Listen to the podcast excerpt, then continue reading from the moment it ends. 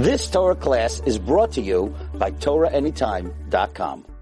One of the themes that we see in the holiday of Hanukkah that there was a group of people among Am Yisrael we call Mityavnim.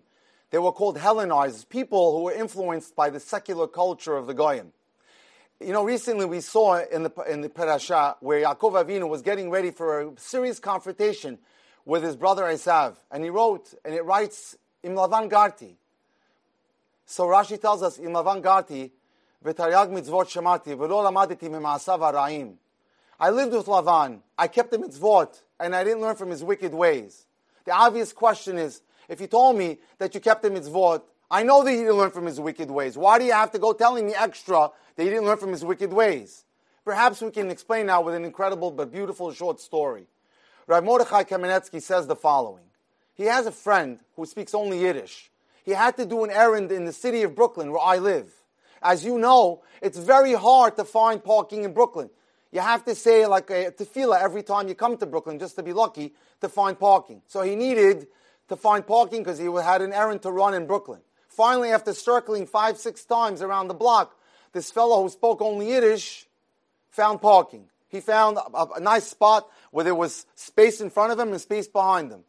And so he went to do his errand. And what do you know it? When he finished his errand, he came back to his car in the city of Brooklyn and he was wedged in so tight that he wasn't able to get out of the parking spot. So he had no choice but to wait there for the person who owned one of the cars to come and move so that he could be able to get out of the parking spot. After waiting about an hour, the owner of the car in front of him came.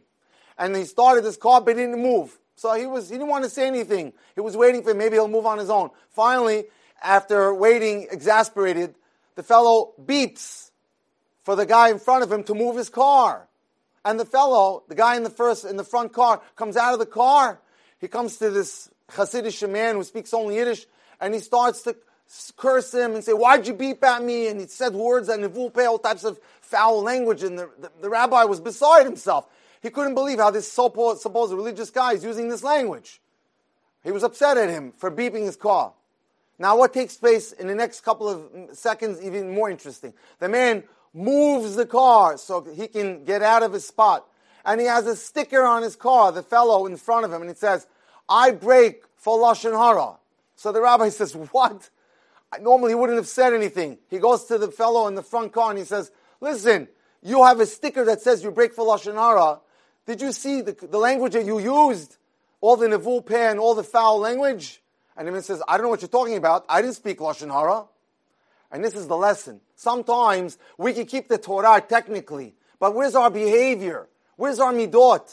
Yaakov Avinu was sending a message to Esav. I kept the Torah, and I also kept the Hanhagah, that my behavior was considered the behavior of a Jew.